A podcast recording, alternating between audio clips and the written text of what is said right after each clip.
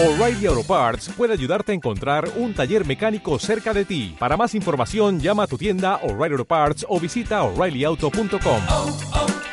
O'Reilly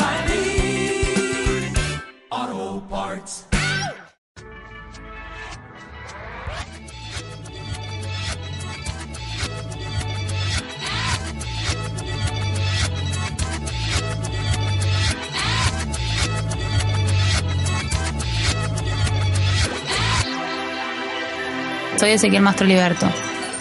Yo Janina Montes de Oca. es al revés. Bueno, dale, vamos de vuelta. Soy Ezequiel Mastroliberto. Soy Janina Montes de Oca. Este es un podcast sobre la vocación y sus diferentes caminos.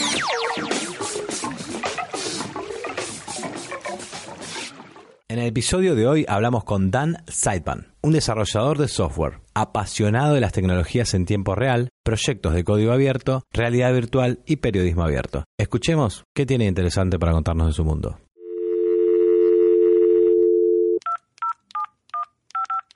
Dan, ¿me escuchás? Hola, sí. ¿Me escuchás bien?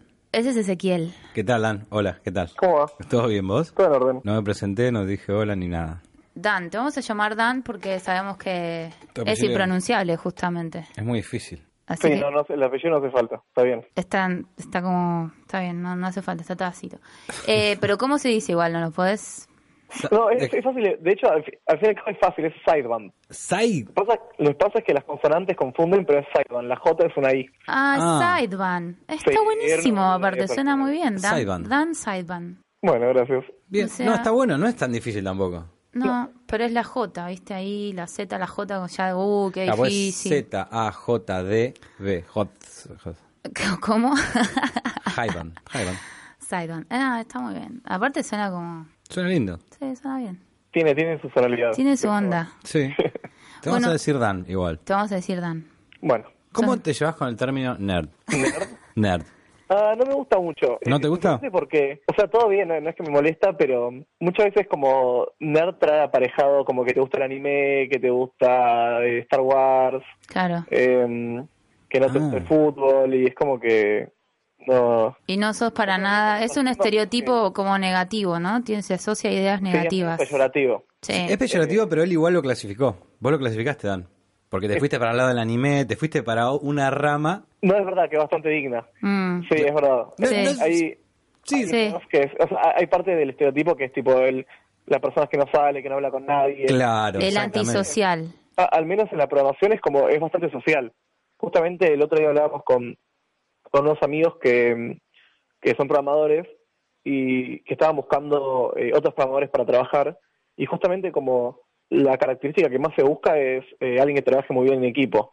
Más que como ser un genio de la programación es eh, vos tenés que saber comunicarte con la gente. Eh, Eso es mucho más importante, por ejemplo, que, que saber todo lo que, digamos, Claro, porque ustedes, claro, ustedes laburan en equipo. Entonces, bueno, no es que hay uno solo encerrado. Claro, o sea, creo que la mayoría de nosotros hemos estado en una situación en la cual, eh, yo me acuerdo co- con un amigo, teníamos 18, 19 años, teníamos un estudio, era un monoambiente en Palermo, eh, tipo persiana baja, luz Claro, apagada, una cueva. de la pantalla, ahí era, era bastante estereotípico, pero, pero en general no es así. Claro. Eso por ahí pasa más en el mundo del freelance. Claro. El Eh, tipo solo que tiene... social, de hecho. ¿Cuándo arrancaste vos con todo esto? Ah, programar empecé a los 17, algo así, 16, 17 de la secundaria, porque me copaba y tenía un amigo que es un capo total, Guille Rauch, Mirá. que mm, eh, yo íbamos al Pellegrini y había, estaba lo que se llama el Foro Pele, que era un foro de, de los estudiantes que era muy divertido y, y bueno, él, él lo había creado y, y yo me copé y me sumé y ahí nos hicimos amigos y, y medio que me introdujo a todo este mundo, eh, que es muy divertido y ahí sí, ahí empecé tipo 17, 18 años, Mirá vos. Y ahí arrancaste para... Vos ya habías arrancado las computadoras. ¿Cu- ¿Cuántos años tenés vos? 27. 27. Eh, en mi casa siempre hubo computadora, Sí. eh, mi viejo laburó en sistemas, Ah, ya venía. Es de familia ya. Claro, siempre hubo computadora, creo que internet tuvimos desde hace, o sea, en los 90 y algo, teníamos, teníamos eh, El internet. modem. Ese modem con ruido. Sí, eso era hermoso. El- Conexión 0610. que tipo levantabas el tubo del teléfono y escuchabas, "Ah", Exacto. que era mi hermano saliendo con algún amiguito. Claro.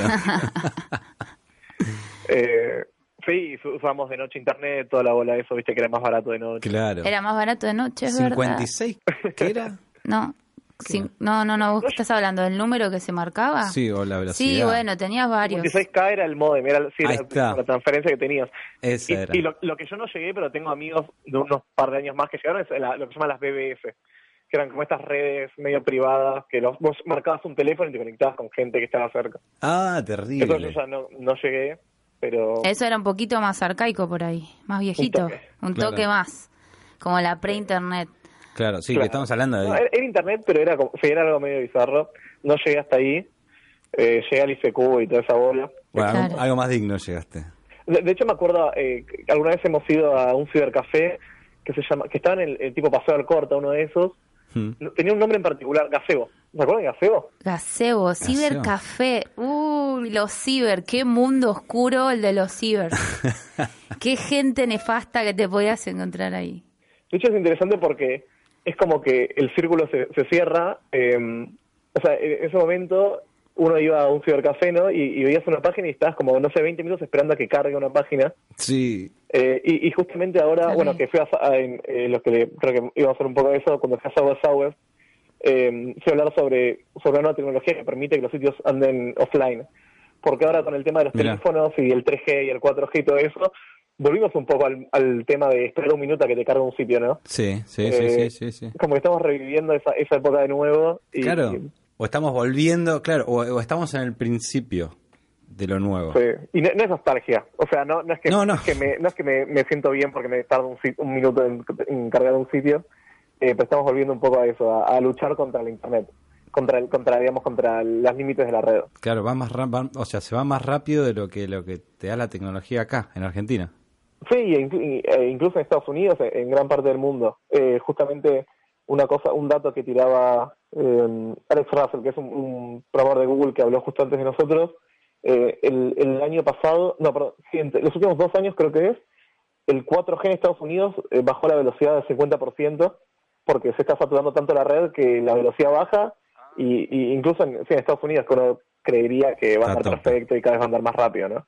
Sí, bueno, acá en Argentina es bastante pobre.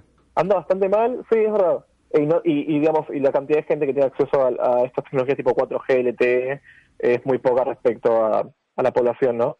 Como en Argentina, o sea, crece rápido la cantidad de gente que tiene acceso a Internet, pero estamos muy lejos de que todos tengamos eh, acceso, que me parece muy loco, ¿no? Es, es buenísimo y por eso también te estamos llamando, porque queremos que nos cuentes un poco de este festival al que fuiste y, y, bueno, en Austin, y qué es, qué es lo que viste ahí, o sea, que primero que fuiste a presentar, Seguro. eh, como para entender también un poco más qué es lo que, en, lo que- en qué estás trabajando. Yo el año pasado hice un fellowship que fui al- New York Times a laburar, eh, digamos, a ser parte de innovación en medios. Entre otras cosas que estuve laburando, estuve ayudando eh, a algunos medios a implementar lo que se llaman tecnologías para hacer offline first. Que la idea de offline first es que los sitios eh, web hoy en día pueden andar eh, sin internet. Claro, eso es Eh, justamente lo que nos contabas antes, como que eh, ganarle a la, a la pobre calidad que tenemos para conectarnos.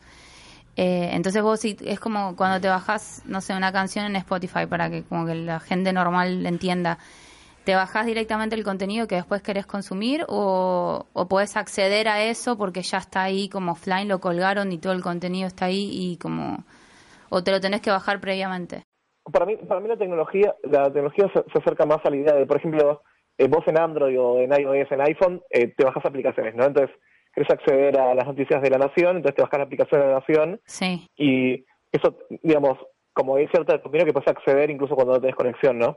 claro. Eh, lo que te permite este, este tipo de tecnologías es que vos al fin y al cabo te estás bajando como la aplicación, pero la forma que se baja es la primera es que entraste al sitio. Entonces, vos entras una vez a la nación y eso te baja, digamos, lo que llaman los, recur los, los assets, digamos, los recursos, que Sí. te bajás el HTML, te bajás eh, las fotos, te bajás el- eh, parte del, digamos, la estructura del sitio, que vendría a ser el paralelo al- a cuando te bajas una aplicación como Spotify o como cuando te bajas La Nación, pero vos no te das cuenta, digamos, eso va por atrás. Entonces vos cuando entras de nuevo, si no tenés conexión en la segunda entrada, por ejemplo, estás en el SOUTE, vas a poder ver el contenido de la primera vez que entraste o incluso un poco más adelantado. Eh, y eso lo que está bueno es que no solo sirve para cuando no tenés internet, sino- no es binario, digamos. Hay, hay- hay un, un concepto que se llama Li-Fi, en vez de Wi-Fi, que es cuando la red te está mintiendo, ¿no? Es como que, viste, cuando tenés una o dos rayitas en el teléfono de señal, pero en realidad querés entrar a un sitio y nunca podés entrar. Exacto, Entonces, sí. No te alcanza. de- claro, ese tipo de tecnología te ayuda para cualquier caso, para cuando tenés mala conexión, no tenés conexión o tenés buena, eh, vos como ya tenés, lo que dice cacheado, vos ya tenés como guardada la información, Sí. podés volver a acceder. Entonces eh, estuve en un panel con gente de Microsoft y de, y de IBM contando un poco sobre nuestra experiencia eh, implementando estas nuevas tecnologías y también eh, dando consejos y, y contando las cosas que también salen mal, ¿no? Claro, y eso es algo que recién se está, se está desarrollando para los grandes medios, pero a nivel nacional no es algo que todavía se esté implementando, o vos serías Más como el que está trabajando en esto acá. Eh, por ejemplo, Infobae eh, tiene algo que se llama app.infobae.com, que si quieren entren porque está bueno. Si entras a app.infobae.com, Sí. eh, tiene toda esta estructura, entonces está hecho para que accedas del teléfono, pero nada, entras una vez y después entras, no sé, del subte, no tenés internet o lo que sea, y podés ver las noticias viejas y apenas puede- y apenas eh, tenés conexión de nuevo, es como que te agarra de nuevo y, y- y vos podés ir leyendo. Está buenísimo. Entonces Infobae la tiene, CNN en español acaba de sacar una aplicación de ese tipo, y en Estados Unidos no hay muchos que lo tengan, la verdad. O sea, es algo que se está desarrollando, pero que estamos en, en bastante buena posición. Sí, vos sabés que yo había eh, visto una entrevista con, de Haddad, viste, que comentaba todo esto. Haddad hizo Infobae. Claro, o sea, en realidad, eh, eh, eh, o sea, el tema de Infobae no es que Infobae lo hizo solo, Infobae le No. compró el CMS, que es el Content Management System, Sí. a- como el WordPress, digamos, Sí. a- al al Washington Post. Claro, exactamente. Post el año pasado hizo esta aplicación como un experimento. Lo que pasa Ah. es que Infobae lo usó, que está buenísimo, y el Washington Post lo usó solo como un experimento y ya lo dio de baja. Ah, ¿lo dio de baja ya el Washington Post? Sí, porque ellos, o sea, como que al final terminaron implementando parte de esas tecnologías para su sitio web, pero la aplicación esa eh, la dieron de baja. Mirá vos. No Eh, sabía. eh, Igual Infobae es la número uno por internet acá. O sea, lo... La Sí, aplicación. lo, lo- lo que fue divertido es que eh, esta charla, eh, lo, Alex Russell, este tipo de Google, eh, la destacó, digamos, en su charla, la de Infobae, y me morí de risa porque decía, el, como para explicarle a los yankees Infobae, decía, es el Washington Post mexicano. Entonces, No. mira, Alex, todo bien, pero no es ni mexicano ni es el Washington Post. Claro, No. no, no, no. Eh, Pero bueno, ellos de alguna manera tienen, para, o sea, tienen ese concepto de que somos todos mexicanos de alguna manera, así Todo que Sudamérica, todo un bloque. Para abajo, eh, somos todos mexicanos. somos todos mexicanos, así que está que bien. Y, y, y nada, como eso fue un poco de lo que fui a hablar, que es de tecnología. eh, estuvo bueno, tipo el panel. fue Lo que fue muy loco es que, eh, como que vos en- tenés una aplicación Southwest Southwest, ahora les cuento un poco más, pero eh, vos podés darle like a cosas que querés ir. Eh, básicamente es como que decís, che, me, ma- me hago marcadores para decir esta charla me copa, la quiero ir a ver. Entonces ellos tenían data que mucha gente quería ir a nuestro panel y nos hicieron hacerlo dos veces. Entonces Claro. a las doce y media y a las dos de la tarde y el tema fue que tipo el de las dos de la tarde decíamos, che, ¿esto ya lo dijimos o es algo que... Ah, tenías que andar repitiendo. Claro. Tenías que estar repitiendo. Igual para lo que para los que no conocemos eh, el festival, eh, ¿de Sí. qué trata? Bueno, yo, yo tampoco lo conocía mucho, o sea, me habían invitado a este panel y estaba muy contento de ir, pero no tenía mucha idea. Y antes que nada, tipo, es el mejor evento, o sea, yo tuve, tuve que ir a muchos eventos este año, el año pasado, más que nada de periodismo interactivos, y es el mejor evento que fui en mi vida lejos. Eh, ahora os voy a contar un poco más, pero es una locura. Son como eh, 10 días. Eh, a- o sea, es, un festival que está, es en Austin, Texas, es Sí. una ciudad muy linda, y está eh, dividido en tres, en tres secciones. Está el- el festival más fuerte, es el de música, está el Festival de Cine y el Interactivo. Interactivo es todo lo que es tecnología, eh, visual- visualizaciones de datos, eh, diseño, Hermoso. eh, eh, inteligencia artificial, no sé, un millón de cosas.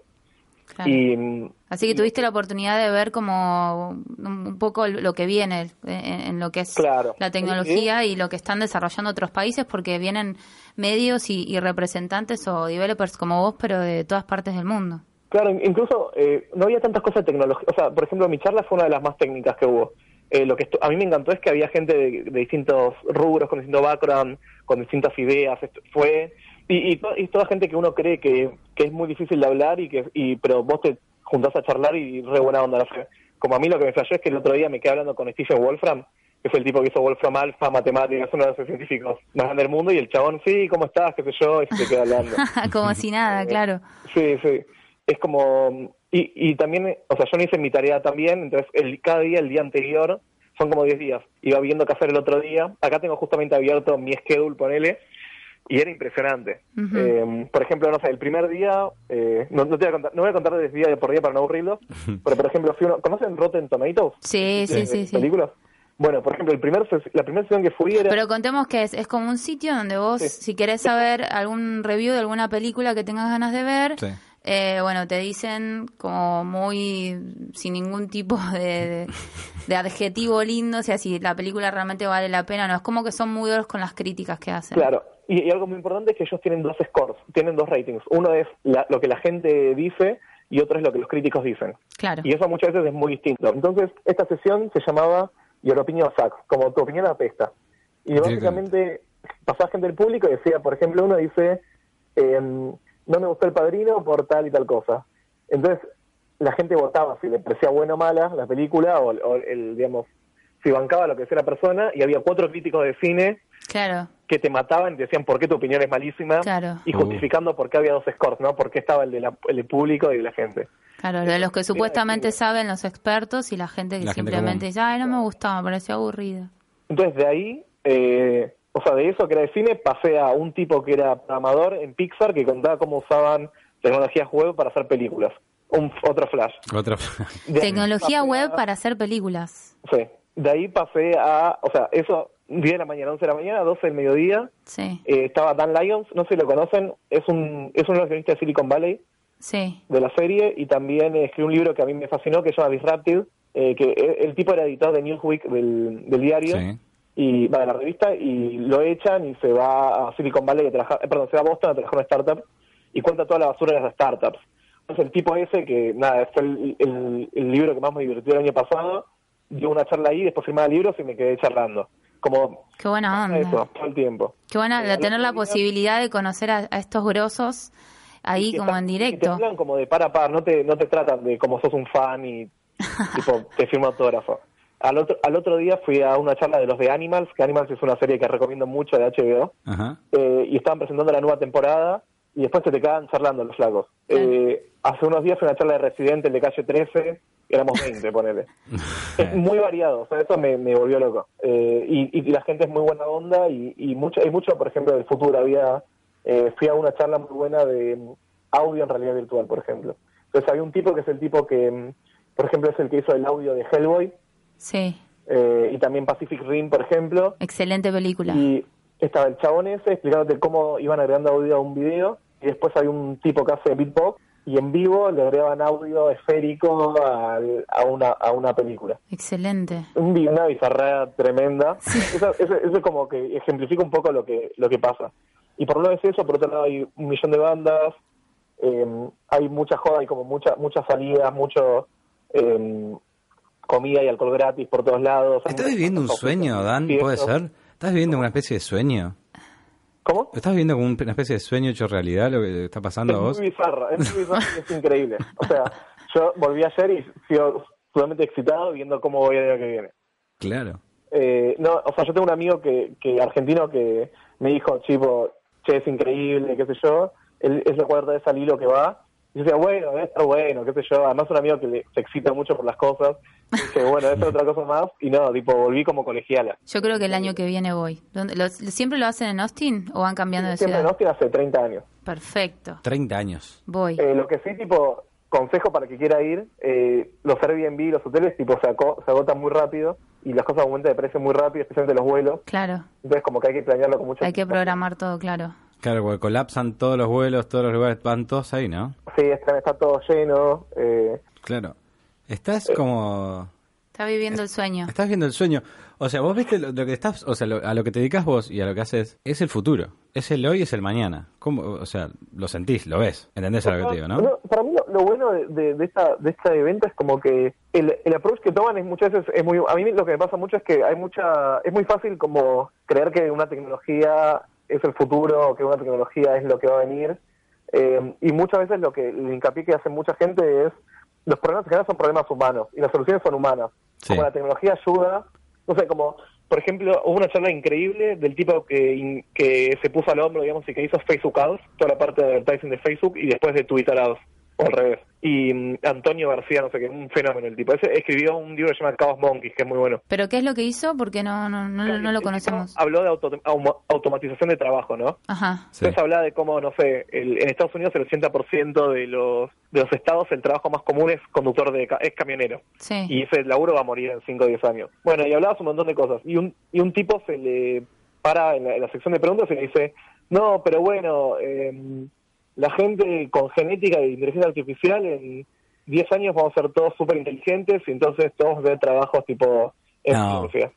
Y el tipo decía, no, el problema no es ese, el problema es, no hace falta 6 billones de científicos.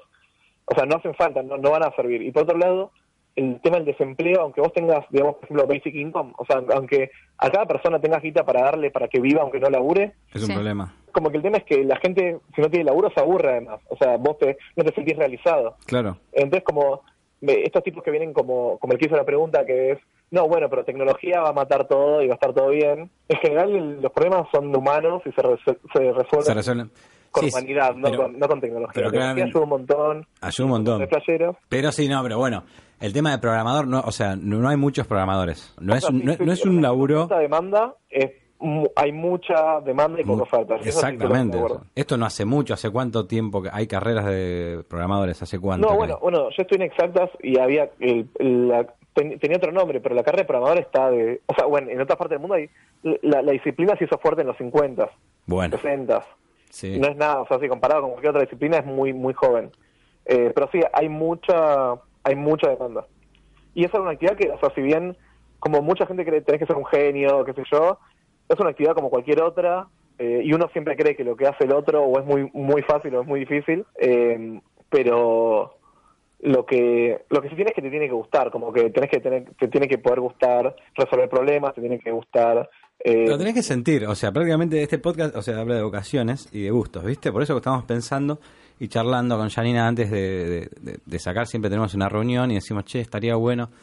A mí, me- yo particularmente soy muy duro con el tema eh, informático, soy muy duro. ¿Entendés? Yo soy duro, me cuesta, no sé por qué me cuesta, me cuesta, ¿viste? No, no, no, no me anda bien. Tiene una Mac, pero, Pero, pero me se anda- lleva mal. Me llevo mal con mi Mac, ¿entendés? Eh, pero es muy interesante también este tema de, de programadores porque, o sea, hablándolo con Felipe Montenegro también, estamos hablando de las carreras que más se piden en el mundo, de- la de programador es una, sí. ¿entendés? Y no hace mucho que se está en esto, o sea, que, que hay carreras de esto en el sentido, bien, en Argentina particularmente no es muy normal No, que digamos, ¿entendés? Hay mejor, o sea, hay oferta de todo tipo. Cuando Janina me dijo que te conocía, dije, bueno, puede ser una buena opción para las nuevas vocaciones o las nuevas cosas que aparecen, ¿entendés? Sí. Vos- Eh, a mí justamente, bueno, hoy fui, fui justamente a dar un taller, fue como un evento que hacen todo el fin de semana de mujeres en medios y que también tratan de laburar con cosas de tecnología.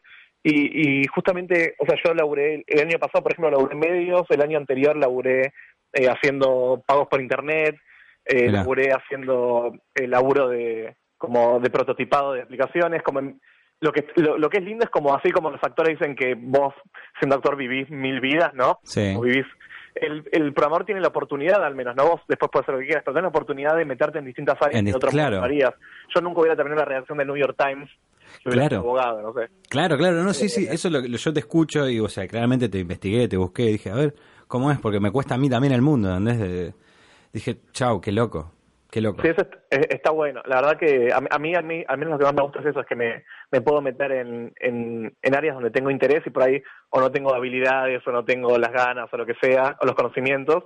Te podés meter desde el punto de vista de tecnología y en general, por el tema de oferta y demanda, no es por un tema de que seamos gente especial ni nada de eso. No. Eso es algo que a mí me gusta como separar. Eh, o sea, no somos genios ni nada de eso. Los que programamos hacemos algo distinto. Para mí sos como Dios, o sea, está... una que, o sea, que o- espero que algún día se radique, pero, pero que nos viene bien porque la gente te trata bien, te trata con respeto. Claro, sí, sí, yo tengo mucho respeto, muchísimo respeto que tengo a los programadores. Ahora cuando no sepa usar algo de la Mac te va a llamar, Claro, Dan. Porque, o sea, a mí me cae, Lamentablemente te ganaste un enemigo porque te va te va a estar molestando por WhatsApp ahí ya lo a mí veo. me cae un virus en la computadora. A mí me cae un virus en la computadora y es como que para mí el mundo se vino abajo, todo se destruyó. De hecho, mi grupo de amigos, ninguno eh, sabe usar muy bien una computadora. Espero que no me escuchen, Claro. pero, no sé, un escritor, médicos, eh, fotógrafo, no sé. Eh, bueno, el fotógrafo más o menos se, se las rebuscan, pero es como que están en otra. Sí. Eh, Claro, tiene que usar yo soy Lightroom. el chico, soy el chico de el delivery de, El service. de la- los virus. Es Claro. así. Estoy acostumbrado. Ya estás Claro. acostumbrado. Viene con, viene con el oficio. claro. Claro, de una. Eh, sí, se mezcla un poco todo. Pero es un buen momento para ser programador. Eso es, Es, verdad. es un buen momento, por eso te digo. Haciendo cosas que de otro, de otro modo no hubiera podido hacer. No, no, no, no. Y a mí Y- también me llama mucho la atención. Y vimos que- que, también das charlas, vi- eh, te estuvimos ahí mirando un poco en YouTube y las cosas que tenés ahí arriba. Y con lo que es realidad virtual, VR y, y bueno, Sí. eh, lo que se está también desarrollando. Eh, yo de realidad virtual, por ahí la, única experiencia que tengo es cuando voy a museos y, veo algunas cosas que están haciendo artistas que me parecen muy copados y muy interesantes por ese lado. Eh, pero no sé cómo eso se puede llegar a aplicar en algún momento a lo que es eh, los teléfonos por ahí. Claro, seguro. Mira, eh, justamente hoy la charla que diera un poco sobre eso. Y mm, yo el año pasado laburé con, con- en periodismo. Y mm, hay un tema con realidad virtual, como cualquier tecnología nueva, que es que hay mucho hype, digamos, hay mucha expectativa. Y, y mucha gente, como dice, ah, esto va a cambiar el mundo, esto va a ser increíble. Y después se pegan el portazo y después parece que es una basura, ¿no? Entonces, Hmm. como eh, lo que lo que se no se está viendo es que el realidad virtual va a ser un, un tema de nicho, no es que tipo todo va a ser atravesado por realidad virtual, Claro. sino que por ejemplo para juegos va a ser algo muy importante, para Sí. películas puede ser que, que tenga sentido y la pregunta que, que está flotando siempre es si para periodismo tiene sentido, para contar historias eh, dentro del periodismo. Entonces yo hice esta herramienta, eh, se llama GuriVR, pueden entrar si quieren en guriviar.com, Sí. es un editor de texto donde vos podés escribir en lenguaje natural, o sea, tipo, quiero, yo tengo una historia que habla sobre tal cosa y tiene un texto que dice, estoy acá y un panorama, un panorama es tipo una imagen 360 donde vos podés mirar para todos lados, Sí. de México y un audio, no sé, de mariachi, ¿no? Sí. Entonces vos escribís eso y te crea eh, la experiencia de realidad virtual asociada a lo que escribiste.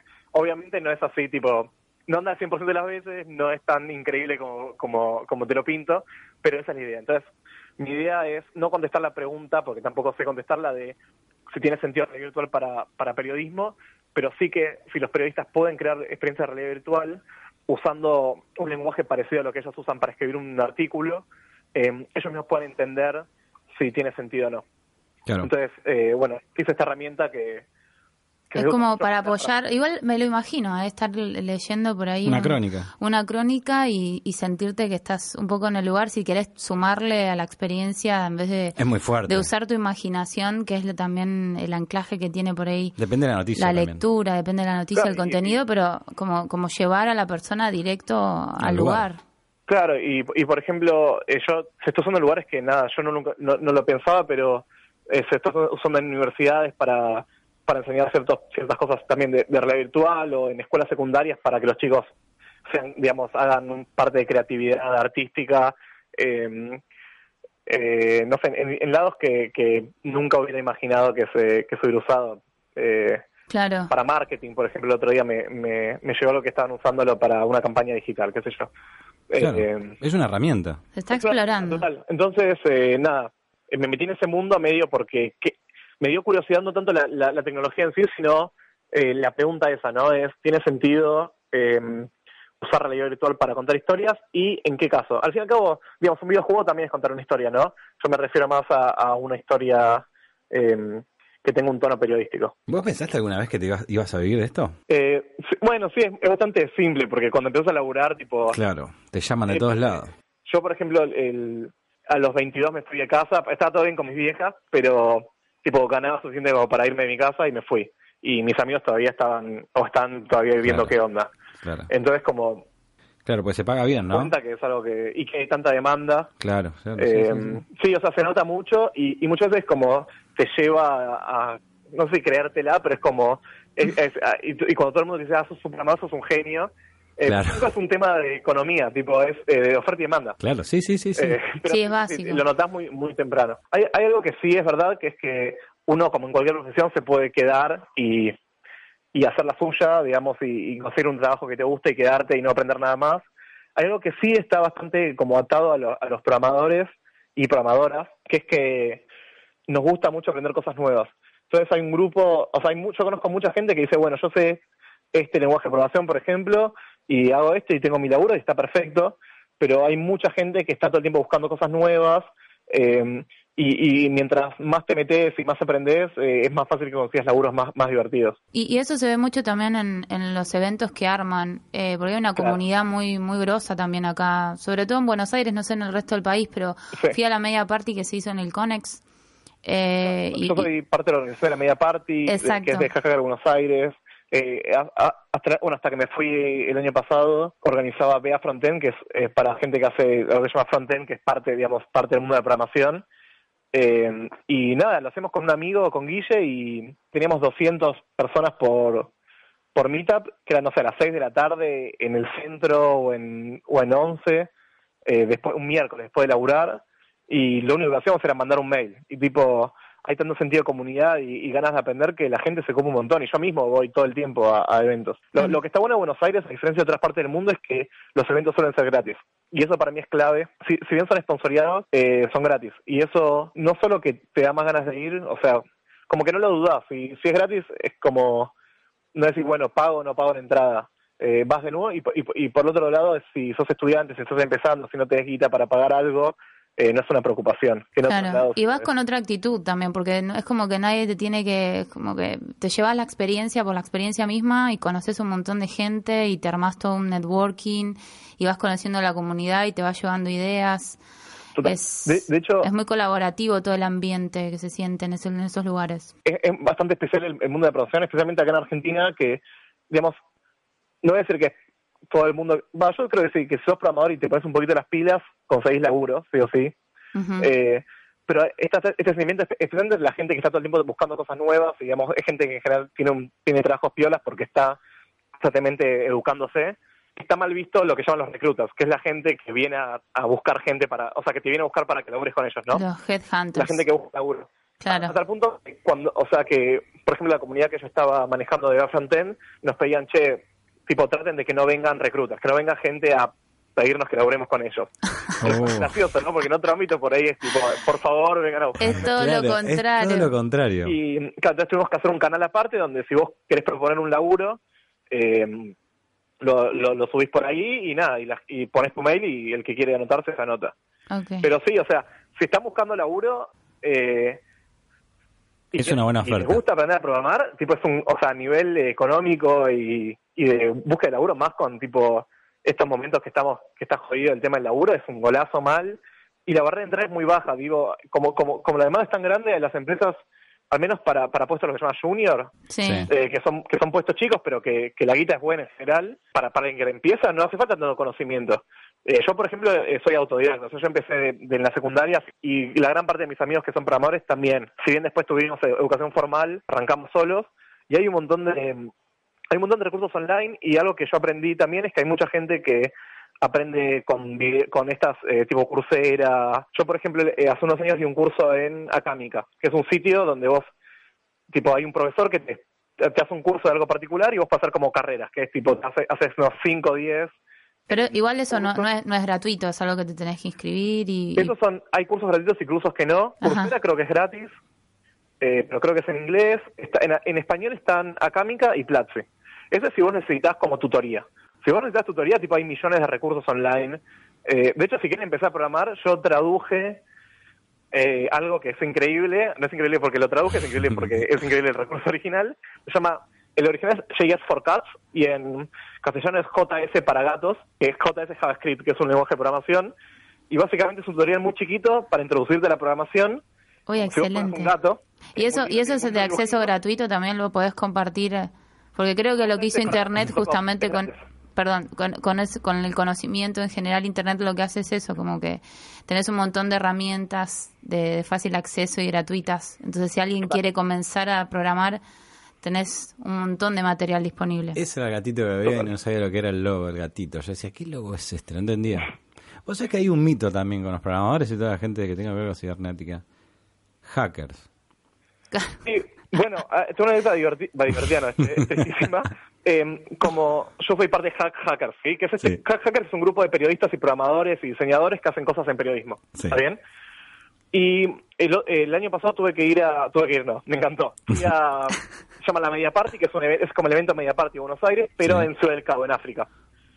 Eh, en Sudáfrica. Buenísimo. Y gente hackers de, de Nigeria, por ejemplo, de Kenia, y decían, o sea, queremos un hackers allá, pero no podemos llevarnos así porque si decís que sos hacker de Nigeria, Te te, claro. ponen preso. No. Claro, sí, sí. Eh, la comunicación, de hecho, hay, hay una movida muy grande de la comunidad. Yo no soy experto en seguridad informática, pero conozco a mucha gente de- del ámbito. Y me imagino. Y, y, hay una diferencia muy grande entre eh, y, em, lo que se llama el delincuente informático, ¿no?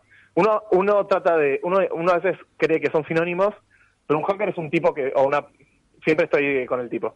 Eh, Claro. Es una persona que se, eh, digamos, que se interesa por ver cómo las cosas funcionan y... Y, Y que encuentra agujeritos, eso, que ¿no? encuentra como que encuentra falencias y debilidades de si- sistemas por ahí supuestamente seguros. O, o un hacker es, es alguien que se interesa en ver cómo las cosas funcionan desde adentro, digamos. Y un delincuente informático es alguien que trata de romper las leyes. No, directamente. Un delincuente.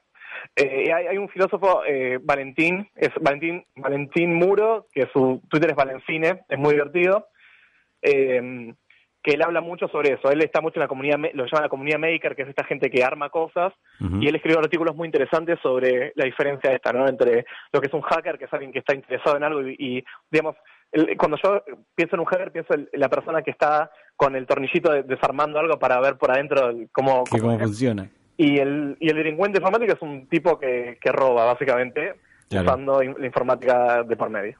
Claro. Clarísimo. Es el futuro. Yo cuando era chico desarmaba la- todo para ver La cómo madre era. para ver cómo Claro, era que- las que- plaquetas. Claro. Lo que te queremos preguntar es, eh, más o menos siempre hacemos las mismas preguntas, como ya te contamos este podcast, hablamos con gente que realmente hace lo que le gusta, vos sos un apasionado.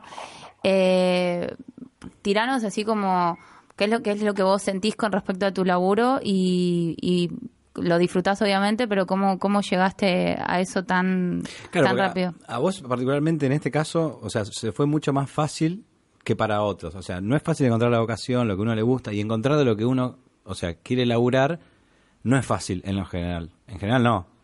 En lo Sí, que eh, sea en la vida. O sea, eh, mi hermano una vez eh, fue a dar una charla, es ingeniero agrónomo, nada que ver, pero fue una charla sobre vocación, eh, ¿cómo se llama? Eh, orientación vocacional, Sí. una secundaria, y, y él decía como, si a mí me dan a elegir, yo hubiera sido el 10 de Racing, no hubiera sido ingeniero agrónomo, ¿no? Pero uno tiene que encontrar algo en lo cual es bueno, le gusta, eh, tiene aptitudes, y, y en mi caso la programación es algo que creo que reúno, eh, reúne esas características. Entonces es algo que me gusta, que puedo estar, incluso como yo eh, paso quizás el, quizás el sábado a la tarde estoy programando. Claro. No, es que, no es que me sábado a la tarde, a la noche salgo, quédense tranquilos. Eh, no somos todos. Sí, una vida social. Nos quedamos los programadores a la noche, pasamos nuestras cosas, pero eh, es algo que disfruto y que incluso disfruta fuera del horario laboral eh, y en el cual, eh, digamos, me valoran y, y, digamos, me puedo desarrollar. Y, lo que pasa mucho en, la- en el mundo de la programación es que, que hay infinitas oportunidades, no, no, no solo en el punto de vista económico y laboral, sino que, que, por ejemplo, en mi caso, que yo salto todo el tiempo entre finanzas y periodismo, por ejemplo, que son dos mundos totalmente opuestos, pero puedo estar en ese espacio. Y, y eso a mí me parece muy muy valioso y que nada, que sí, que incluso eh, por, por ahí, es, eh, si, si uno no, es- no sabe qué hacer de su vida, meterse en este mundo donde puedes jugar a distintos roles está buenísimo. Y aprender de distintas, de distintos lados. Yo aprendí de muchos periodistas eh, sobre cómo contar historias, sobre cómo funciona el mundo del, del periodismo, cómo eh, se cuenta una noticia, cómo se, cómo se verifica. Y por otro lado, aprendí un montón sobre cómo funciona la economía, cómo, Claro. cómo funciona el mundo de los bancos por atrás. Claro, porque vos te tenés, claro, vos te tenés que interiorizar. No, sí, creo que es un buen consejo, como que si no sabes bien qué hacer, ponete a programar, que de última lo peor que te puede pasar es que ganes plata. es muy bueno el mensaje. Ya estamos aprendiendo un poco de Java, por favor. Eh, así que sí, básicamente es, es un poco eso, ¿no? Es algo que te, que te gusta y que, que no, no necesariamente tiene que ser algo que te guste tanto que tenés que hacerlo fuera del trabajo, pero, pero que si te gusta es un plus muy grande porque disfrutas de lo que haces, ¿no? Es una buena opción, Dan. Dan, te agradecemos. Te tomamos un rato de tu tarde No, por favor, para en este mundo. Muchas gracias. abrazo. Abrazo. Besos. Chau. Chao, chao.